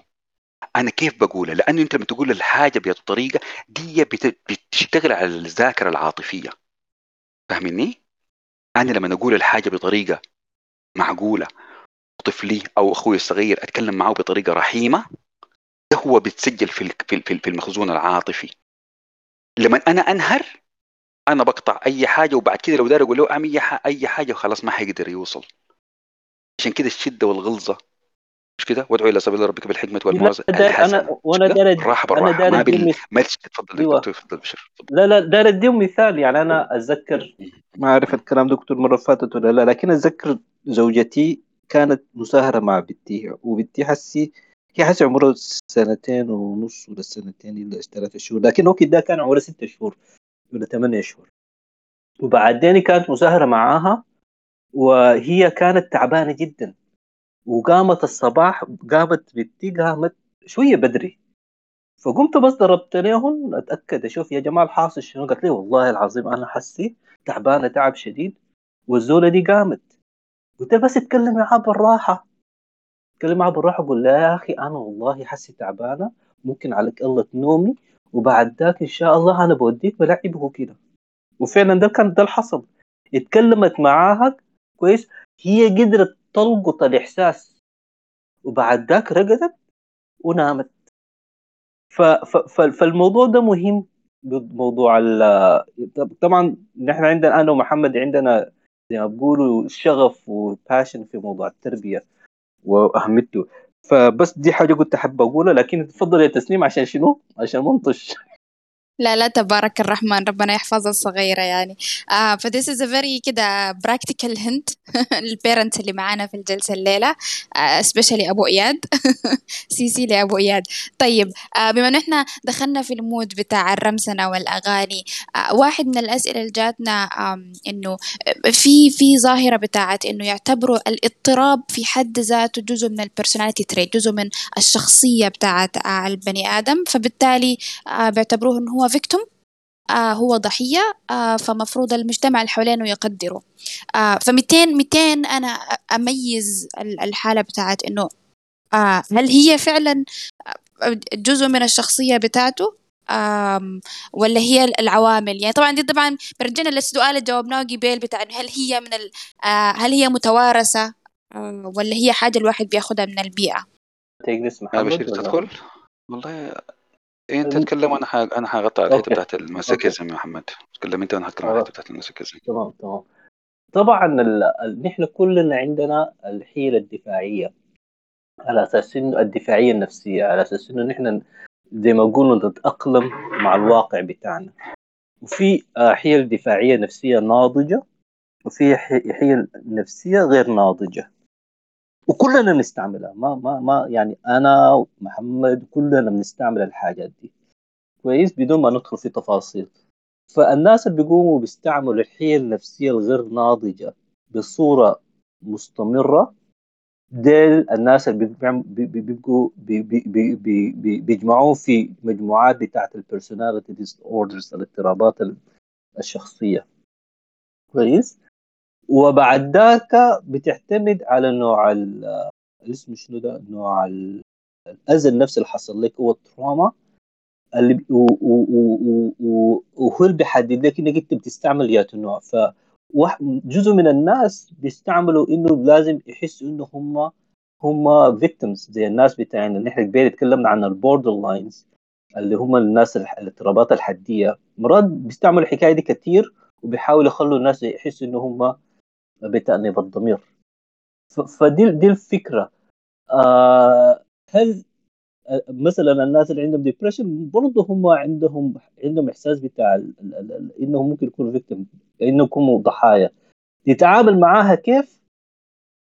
نتعامل معاها كيف إنه آه أول شيء إنك تتعاطف مع الشخص. والحاجة دي بتتغير مع العلاج النفسي لكن ال ال ال ال ال الشخصيات المشاكل بتاعت الاضطرابات النفسية دي بتاخذ شوية زمن. يعني personality disorders ديل بياخذوا زمن عشان الحاجة دي تتغير. بيكون فيها نوع من المعالج بيكون بيستعمل التعاطف وبالتدريج بيكون في مواجهة أو بيوريه وبيخليه يشوف النمط. يشوف النمط إنه هو دائما بيحب يلعب دور الضحية. شايف مثلا أنت هنا في الحتة دي لعبت دور الضحية والنمط قوم المعالج بيخليه يشوف النمط في مواقف مختلفة وبالطريقة دي بعد ذاك بيقدر الزول يحرك مصادره الداخلية عشان يتخلص من النمط ده لأنه النمط ده هو بيستعمله عشان يلبي احتياج معين. فهو أول شيء بيوريه إنه في نمط معين إنه هو بيستعمل النمط الضحية عشان يلبي احتياج معين. وبعد ذاك بيوريه إنه والله يا أخي النمط أو إن فكرة إنك أنت تعيش الضحية دي ما قاعد يلبي لك الاحتياج. واحد. والحاجة الثانية هو بسبب لك الضيق النفسي اللي أنت عايش فيه. فبالتدريج وبالتكرار وبالتعاطف وبالامان النفسي مع في العلاج العيال بيبدا يشوفه يشوفه يشوفه وبعد شوية بيقدر يحرك مصادره الداخلية على أساس إنه يقدر يستعمل طرق مختلفة وبالطريقة دي بيطلعها من العقل الباطن لعقله الواعي وبعد ذلك بالتدريج وكتقع له في عقله الواعي بيقدر يستعمل آه مصادره الذاتية الثانية عشان يقدر يلبي احتياجه بطريقة صحية أكثر. فدي ممكن تكون يعني جواب للسؤال ده بطريقة سريعه وخلي محمد. أوكي. آه يتكلم عن الجود والله يا محمد أنا أنا السؤال في الأول افتكرت طبعا من كلمة رمز. أنا دي كده عقلي مشي لبعيد لكن أنت قلبت الموضوع جادي. طيب. الحتة داير أقول شنو؟ طيب إحنا عندنا عشان نقرب المبدأ الفهم برضه والمبدأ في الحتة دي عندنا نقول دائما في شخصيات سادية صح؟ الشخصية السادية هي شنو؟ سيدومستيك سيدومستيك شنو؟ هو سادية سادستك أيوه. صح؟ السادستيك أيوه سيدومستيك أيوه ماسكستيك حاجة عندنا العكس طوالي اللي هو ال sadomasochistic اللي هو الإنسان السادي اللي بيستمتع بتعذيب الآخرين. طيب. عكسه شنو؟ ال masochistic اللي هو ده الإنسان اللي بيستمتع بتعذيب ذاته. طيب. لما نقوم نجي نقول زول دائما بيحب يعيش دور الضحية هو دائما always trying to victimize himself. ليه؟ لأنه he would like to to draw attention. داير داير الناس تعاين له هو بيعمل الحاجة دي وبيخبط في نفس الوقت الباب إنه أنا أنا داير زول يحن علي أنا داير زول يساعدني أنا دائما محتاج أنا دائما هو دائما في حتة بتاعت زول هو فاتح يدين وداير عطف داير حنان داير مساعدة داير attention داير ناس تعاين له طيب الإنسان ده بيكون حصل له شنو في مرحلة من مراحل حياته ال ال الأولية سنونه الأولى؟ بيكون برضه يتعرض لشكل من أشكال ال neglect أو الإهمال ال ال العاطفي من قبل واحد من الوالدين وفي الغالب جهة الأم. يحصل إنه بيبتدي يكبر بال بال بال بال بالأسلوب ده إنه هو المشكلة دائما فوقه. مثلا مثلا أمه لسبب من الأسباب شغالة ومشغولة دائما أمه عندها depression أمه عندها whatever سبب من الأسباب عندها مشاكل مع زوجها. هو دائما تلقى الطفل ده من بدري بيبتدي يحمل نفسه هو الذنب هو هو هو, هو, هو سبب المشكل. التعاسة بتاعته دائما بسببه هو. فبتلقاه في بعض منهم لما يكبروا دائما بتلقاه استمر في ال في ال في ال في السلوك ده في ال attitude ده وبتلقاه إنه هو دائما he's trying to victimize himself أنا بنعرف في في في في, زول patient أنا بي يعني ده دائما أو, أو محمد أو محمد هو ما بيقدر ياخذ الاحتياج العاطفي أو الاهتمام إلا إلا. مكون آه، دور الضحية أو عيان أو متألم ده يعني الأم وأبوه ما ما ما بينتبهوا له إلا يكون في حالة إنه هو انجرد ولا عنده مشكلة يعني. لازم يعمل مشكلة عشان to grab the attention يعني. أيوه أيوه أيوه بالظبط كده بالظبط كده. فهي هي دي طبعا بتستمر وزي ما قلت لك في مثلا ناس بعد مرات حتى يا إخواني دي من ناحية مهنية بنلقاهم إنه ناس بي... بيضروا في روحهم نلقى ناس إنه ممكن ينجحوا يمشوا لقدام كثير جدا لكن تلقاه دائما ما داري يقدم مش عشان كسل هو ما كسلان. تلقاه very smart لكن من جوا في في في conflict داخلي في مشكلة نفسية داخلية عنده إنه هو دائما ممكن يكون بيسقط في امتحاناته رغم إنه ممكن يباصي لكن تلقاه إنه هو والله يا أخي داير يتعطل داير يضر روحه داير دائما يكون هو الممكون هو دائما المكلوم هو المجروح. في في في للناس اللي بتحب الشعر أنا أكثر حاجة ذكرتني هنا ال ال ال ال ال الأبيات بتاعت الراحل إدريس جماع.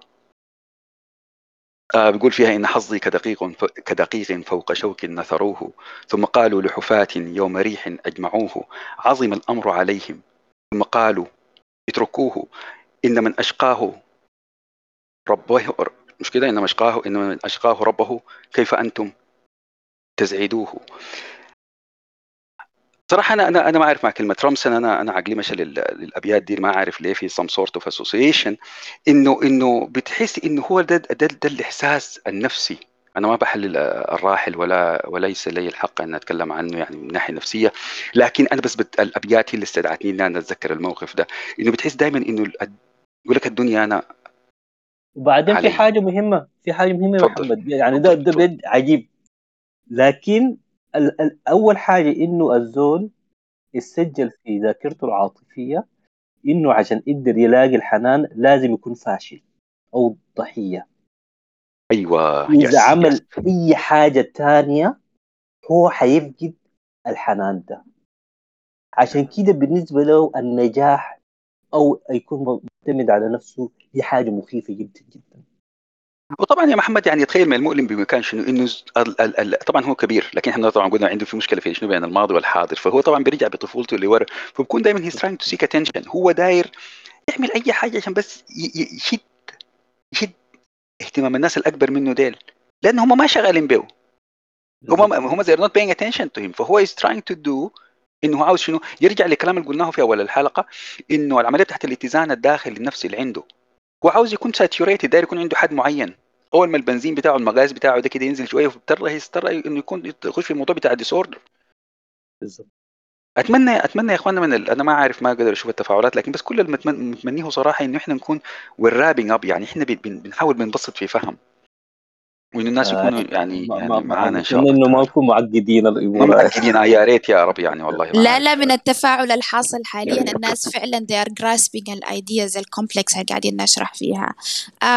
خلينا بس عشان الزمن ما يضايقنا ننتقل للنقطة اللي بعدها أو المحور اللي بعده اللي هو التحديات اللي بتواجه العلاج النفسي. آه لنفترض إنه في زول عنده اضطراب نفسي أو عنده مشكلة نفسية مشى لدكاترة كتير آم، وعملوا له كل الجلسات المطلوبة لكن حاسس إنه هو ما استفاد. هل ده يصن يصنف إنه هو في خطر من ناحية الاضطراب بتاعه؟ أم أو في حاجة غلط فيه هو كشخص؟ أم لأنه ما قادر يستفيد من الجلسات دي. طيب جميل. أنا حمسك الجانب ال- ال- ال- ال- الدوائي وإنت حمد حتمسك الجانب صح العلاج النفسي. جدا تمام؟ طيب.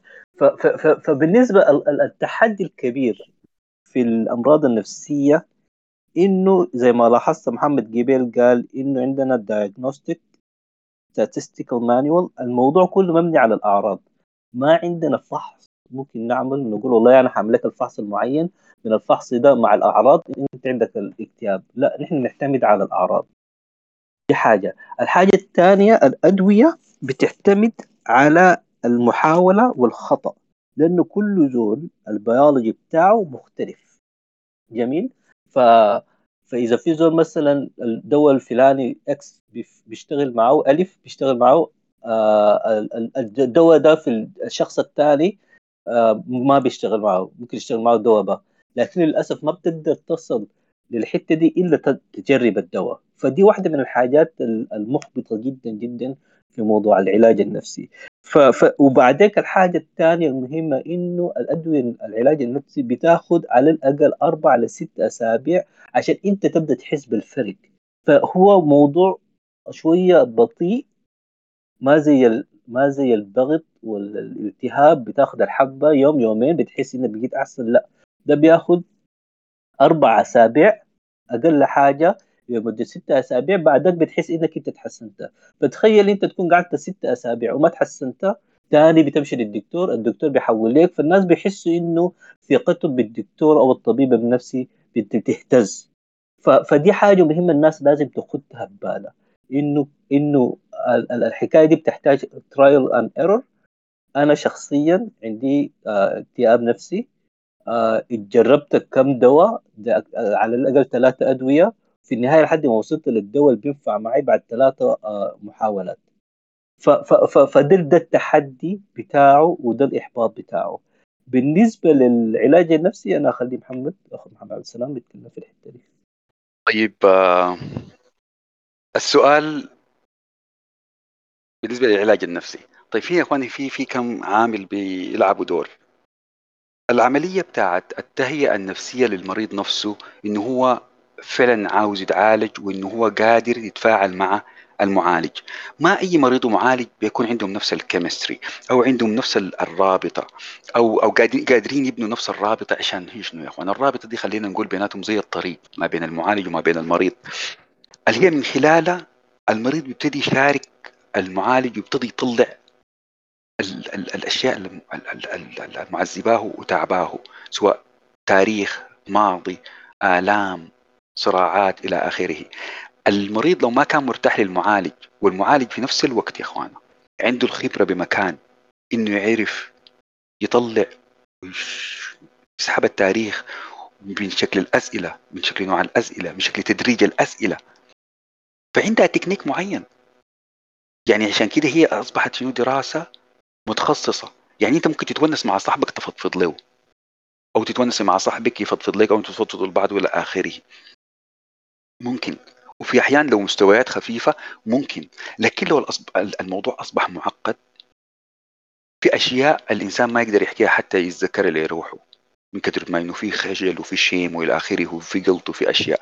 في أشياء المعالج هو اللي بيبتدي يكون بعاين لأنه بيكون شاف زي الحالة دي مثلا عشرات المرات.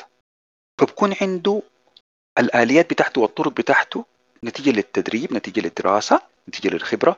فبيبتدي يعرف إنه يمشي مع المريض في هذا الاتجاه ويبتدي يعني يخش معاه في في في الماضي بتاعه بطريقة تكون safe وتكون آمنة له. لأنه في بعض الأحيان المريض نفسه يكون ما قادر ينزل تحت. زي ما قبلك آه، دكتور بشير ذكر إنه it need two people آه، عشان ما يقدروا يحلوا مشكلة. يعني زي ما قال فرويد أو سيجموند فرويد يعني الفكرة إنه إنه زي نقدر نقول ما في زول بيقدر يعاين لروحه. أنت محتاج لمراية صح؟ فهي الفكرة إنك أنت محتاج لإنسان تاني عشان ينزل معاك عشان أنت ذاتك خايف. الطفل ما أنت أنت بعمرك لا أنت خايف من وخجلان من أشياء كثيرة. فالكلام اللي أنا بقوله ده حسب بقوله في شكل بتاع وأنا كده يا إخواني لكن الكلام ده كل كلام أنا قلته عنده الأصل بتاعه العلمي. لو اتكلمنا على العلاقة بنتكلم على ال therapeutic relation ونتكلم على ال rapport لو اتكلمنا على الحتة بتاعت انتقال المعلومات والتواصل بنتكلم على ال flow لو اتكلمنا على الحتة بتاعت الاستدعاء الحر وابناء طريقة العلاقة وال techniques بنتكلم على ال association وال free association فكل كلمة لكن إحنا بس بنقول بنقول كلام شكلي كده بسيط يا إخوان عشان إنه لازم العلاقة تكون علاقة المريض أو الإنسان المحتاج للمساعده يقدر يرتاح للمعالج بتاعه. لازم. لازم يكون في إحساس إنه هو قادر يأمنه قادر يستأمن قادر يرتاح له وقادر يفتح معاه زي ما نقول كده بالبساطة يعني. يفتح معاه عشان شنو يقدر يخش معاه. في حاجاته. طيب ممكن الموضوع ياخذ جلسات وما تظهر حاجة؟ يسمع مشكل ممكن. وما عشان المريض ما قادر يتفاعل ولا عشان المعالج ما شاطر ابدا. لكن لأنه الموضوع صعب. الموضوع محتاج لزمن. أنت بجوز المريض يجيك عمره 40 سنة. عاوز يحل في في 10 جلسات عاوز تصل معه لريزلت لمشاكل ممكن تكون حصلت من الطفولة. يعني أنت كل سنة مديها كل أربع سنين مديهم جلسة؟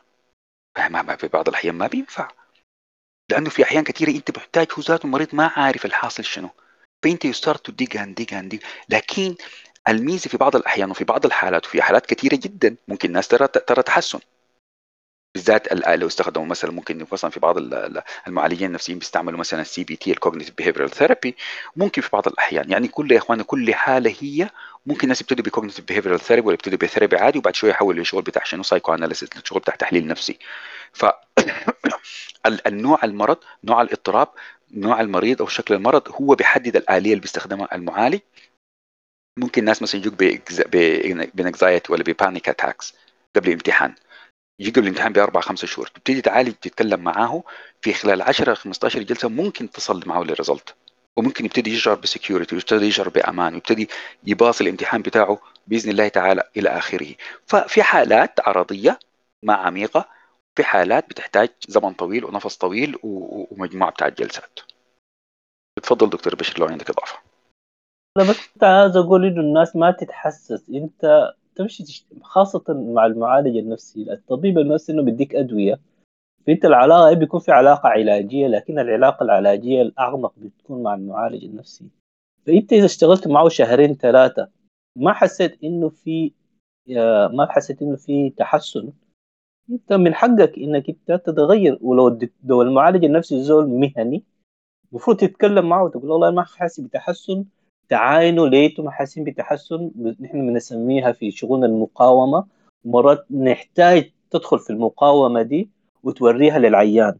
لكن إذا بعد في إحساس إنه ما في تحسن إذا معالج مهني المفروض هو ذاته يساعدك تشوف معالج ثاني إذا المعالج ما قادر يعني يساعدك في الحتة دي أنت زول ما يحس بإنه بالتحرج أو الحرج إنه يمشي يشوف له دكتور معالج نفسي ثاني يعني. لأنه مرات تحتاج تشوف أكثر من معالج.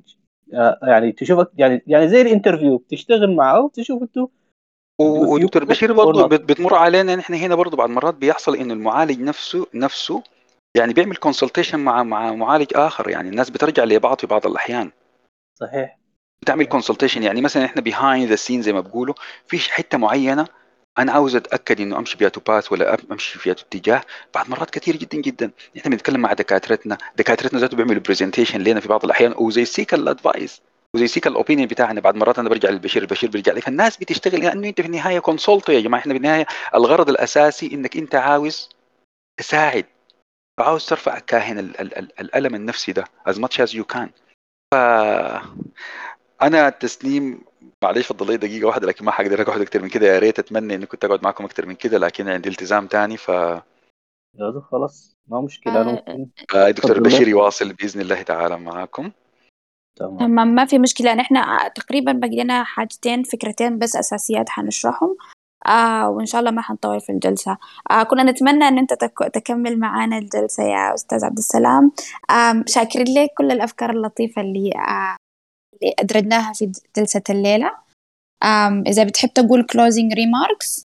والله آه إن شاء الله تعالى نتلاقى ساعة خير وإن شاء الله نواصل الجلس الحلقات بتاعتنا إن شاء الله تعالى وإن شاء الله نكون أفيدنا.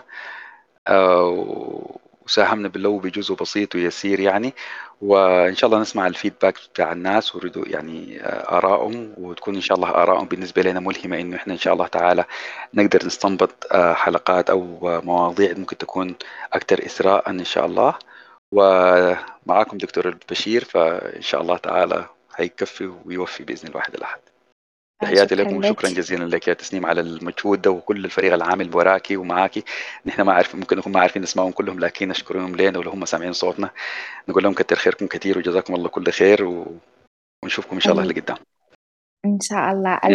الشكر وصل الشباب موجودين معنا شاكر لك جدا. آه، طبعا الشباب وصلوا لك الشكر والحب والامتنان من الفريق العامل في براح ومن الشباب الحاضرين معنا جلسة الليلة أنا ذاتي بحبهم جميعا بحبهم كلهم. تحياتي لهم. يديك العافية. يلا مع ألف سلامة. يا هلا. طيب دكتور البشير تحب تواصل الفكرة اللي كنت تتكلم فيها قبل؟ بس ما لا ما يهود بس موضوع إنه الزول ما يتحرج ويشوف له معالج تاني ولحد ما يلقى المعالج اللي ينفع معه يعني. فدي كانت نقطتي يعني نتمنى أن إحنا جاوبنا الاستفسار. اللي جانا ننتقل للحتة بتاعت إنه يعني إحنا جاوبناها قبل بارشلي بس ممكن ناخد تفاصيل أكتر. هسا إنه الواحد ميتين بيقرر إنه هو انتقل من مرحلة إنه هو مقلق عادي في في في في قلق عادي ولا إنه آه وصلنا لمرحلة إنه اضطراب متعلق بالقلق ده مثلا مقلق من أي حاجة حاصلة في حياته. وفي مرحلة أنا بقول والله القلق ده مرضي أنا أحتاج أن أنا أكون فيه عند طبيب جميل. طيب زي ما قال محمد قال أدى مثال جميل بتاع العداد بتاع البنزين. إنه إنه وقت يصل حتة الأحمر دي أنت لازم تقف وتمشي تم تملى التنك بتاعك بنزين. دي نفس الحكاية بالنسبة للاحتياج النفسي زي زي موضوع التوازن الداخلي. التوازن الداخلي العاطفي إنت حتمر بضيق ده معناه إنك إنت في حاجة فاقده محتاج ليها تاخده وتشبع بها وتشبع الاحتياج ده. بعد ما تشبع الاحتياج ده الضيق ده بتحول لراحة وبعد ذلك بتمشي لل... لل... لل... للخطوة الثانية.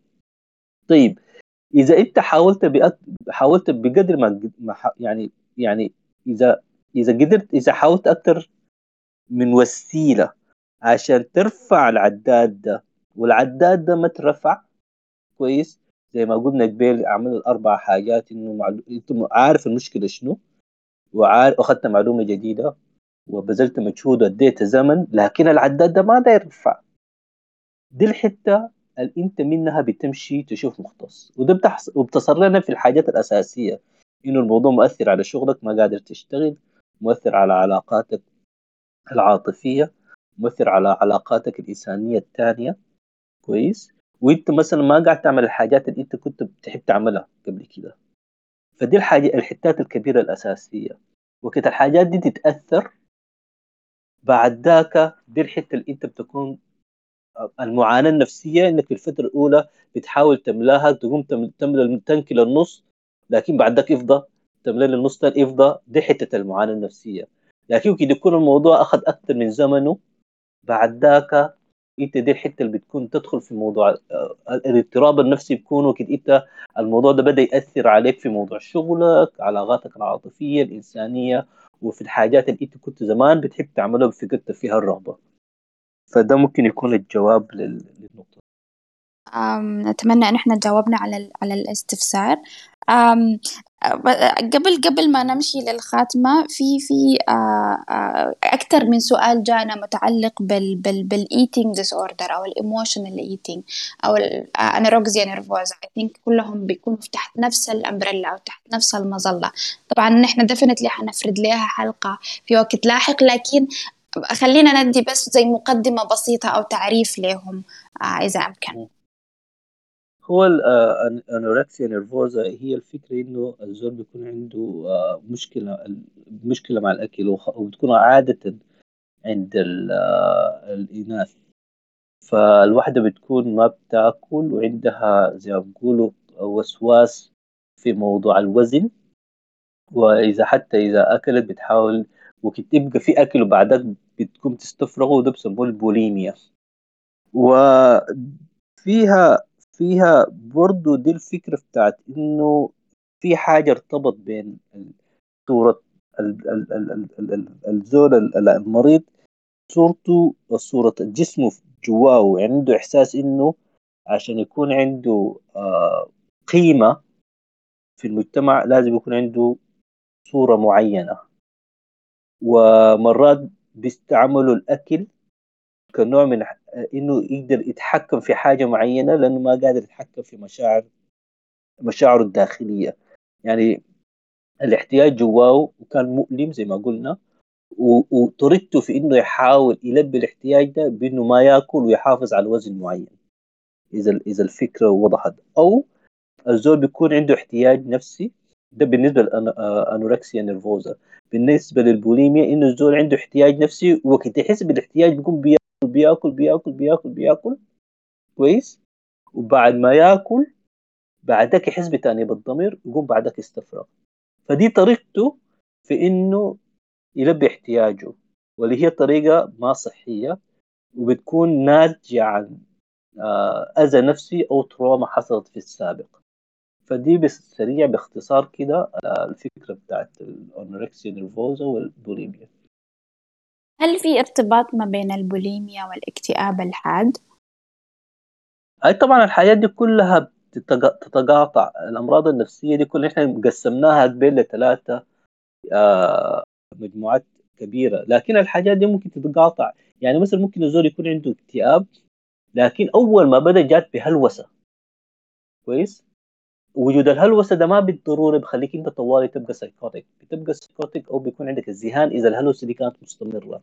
لكن مرة مرة ما بنسميها سايكوزز بانه بقول لها psychosis associated depression وكذا ففي تقاطعات. يعني ممكن الزول يكون عنده أكثر من مشكلة في الوقت في نفس الوقت. يكون مثلا عنده بوليميا عنده مثلا أو سي دي اللي هو الوسواس القهري أو يكون عنده القلق يكون عنده عنده الرهاب. آه، آه، وكده. نتمنى أنه وضحت الصورة. إحنا كده تقريبا غطينا كل المحاور اللي إحنا كنا حابين نتكلم فيها على الأسئلة اللي جاتنا المرة اللي فاتت. طبعا لليلة جاتنا أسئلة كتيرة جدا فصعب إنه إحنا مثلا نبدأ الأسئلة وما نقدر نكملها. أغلب الأسئلة اللي أنتوا خطيتوها حيتم الإجابة عليها في في واحدة من الحلقات القادمة إن شاء الله لأنه حنتناول تقريبا أغلب المواضيع اللي أنتوا ذكرتوها. عشان الجلسة ما تطول وعشان الأفكار تكتر وعشان ندي فرصة إن إحنا لنفسنا إن إحنا نهضم الأفكار اللي تذكرت لنا الليلة والمعلومات اللي آه، أضافوها لنا الدكاترة الليلة. أنا من رأيي إنه إحنا آه نختم آه الأفكار أو أو الأسئلة حقت الليلة. آه رأيك شنو يا دكتور؟ تمام هاي أنا أفتكر إذا في طريقة الناس عندهم سؤال أسئلة في الحاجات اللي تكلمنا عنها الليلة آه في مثلا آه مفهوم معين ما وقع عليهم أو كده ممكن نستقبل أسئلة غير كده ممكن بعد ذاك نجمع الأسئلة اللي انت زي ما عملنا المرة دي أو نعمل بول للمواضيع الجات فيها أسئلة ونشوف الناس تصوت عليها وعلى هذا الأساس نعمل لقائنا الجاي. آه، تمام إن شاء الله بإذن الله حنجهز قائمة بالمقترحات لأهم موضوع عايزين نبدأ به المرة الجاية. آه حيكون غالبا استشفيناه من الأسئلة النطاق بتاع الأسئلة اللي جاتنا سواء هسه أو المرة اللي فاتت. فنتمنى إنه إحنا فعلا الليلة آه، آه، الدكاترة أثروكم بالمعلومات آه، وجاوبنا على كل الاستفسارات اللي جاتنا في المرة اللي فاتت. قبل ما أنا أعمل الخاتمة إذا بتحب تقول closing remarks أو تحب تقول خاتمة للأفكار اللي ذكرناها الليلة. جميل.